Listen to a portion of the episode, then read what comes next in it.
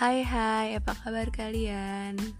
Jangan bosan-bosan ya dengerin podcast aku Jadi di podcast kali ini aku bakal ngebahas tentang Studi kasus perbedaan zakat, infak, dan sedekah jadi di sini ada Undang-Undang Republik Indonesia Nomor 23 tahun 2011 pasal 1 tentang pengelolaan zakat menjelaskan bahwa zakat adalah harta wajib yang dikeluarkan oleh seorang muslim atau badan usaha untuk diberikan kepada yang berhak menerimanya sesuai dengan syariat Islam. Sedangkan infak adalah harta yang dikeluarkan oleh seorang atau badan usaha di luar zakat untuk kemaslahatan umat. Sedangkan sedekah adalah harta atau non harta yang dikeluarkan oleh seseorang atau badan usaha di luar zakat untuk kemaslahatan umum.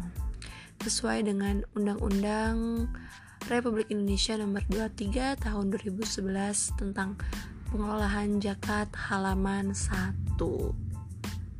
Jadi bisa disimpulkan bahwa Perbedaan antara zakat, infak, sedekah. Kalau zakat adalah harta yang wajib dikeluarkan oleh seorang muslim atau badan usaha untuk diberikan kepada yang berhak menerimanya. Sedangkan infak adalah harta yang dikeluarkan oleh seorang atau badan usaha di luar zakat tetapi tidak wajib. Sedangkan sedekah ialah harta non harta yang dikeluarkan oleh seseorang atau badan usaha di luar zakat. Jadi itulah perbedaan antara infak, zakat dan sedekah atau biasa disebut dengan jis, zakat, infak, sedekah.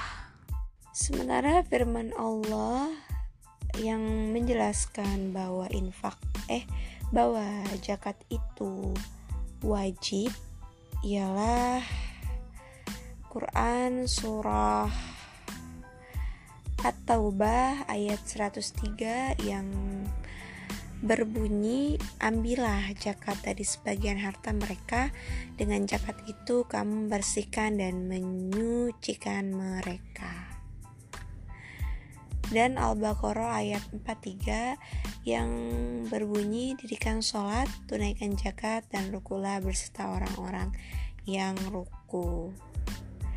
Itu merupakan firman Allah yang mewajibkan untuk umat Islam berjakat.